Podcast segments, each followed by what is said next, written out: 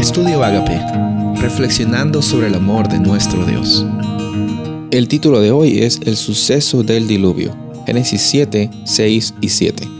Era Noé de 600 años cuando el diluvio de las aguas vino sobre la tierra, y por causa de las aguas del diluvio entró Noé al arca, y con él sus hijos, su mujer y las mujeres de sus hijos. Dios tomó bastantes eh, precauciones y, y bastantes recomendaciones para Noé la Biblia nos dice que él lo siguió al pie de la letra, lo siguió de la mejor forma, porque obviamente cuando Dios eh, nos muestra recomendaciones a seguir, eh, no lo hace porque Dios es un Dios arbitrario, sino Él sabe lo que es lo mejor para ti y para mí. Eh, Noé entendió eso y por medio de Él, su familia y animales y, lo que continúa de la humanidad llega a tener la salvación encontramos de que el diluvio en sí no es eh, una oportunidad de, castigo solamente también, sino es una oportunidad de salvación, porque era necesario que por tanta iniquidad, por tanta maldad, por tantas cosas malas que estaban haciendo los seres humanos, era necesario que se ponga un alto. ¿Sabes? Hay bastantes paralelismos entre los tiempos de Noé, y Jesús mismo los dice, y los tiempos que estamos viviendo ahora.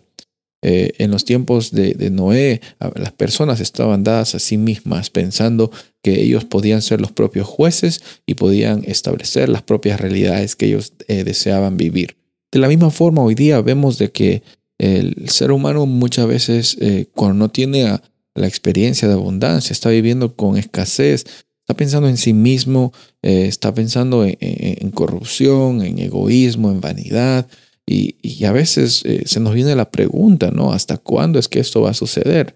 Obviamente nuestra experiencia de abundancia no va a estar definida por estas circunstancias, pero eh, no es también, eh, es necesario darse cuenta que este mundo es un mundo que, que está pasando por bastantes situaciones complicadas.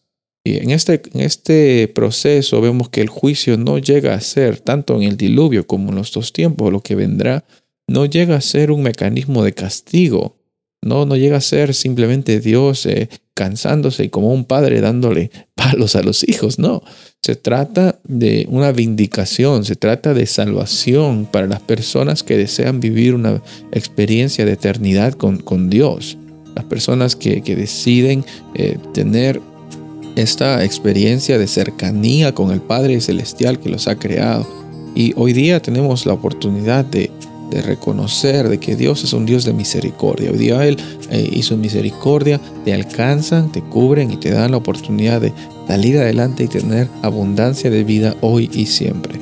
Soy el pastor Rubén Casabona y deseo que tengas un día bendecido.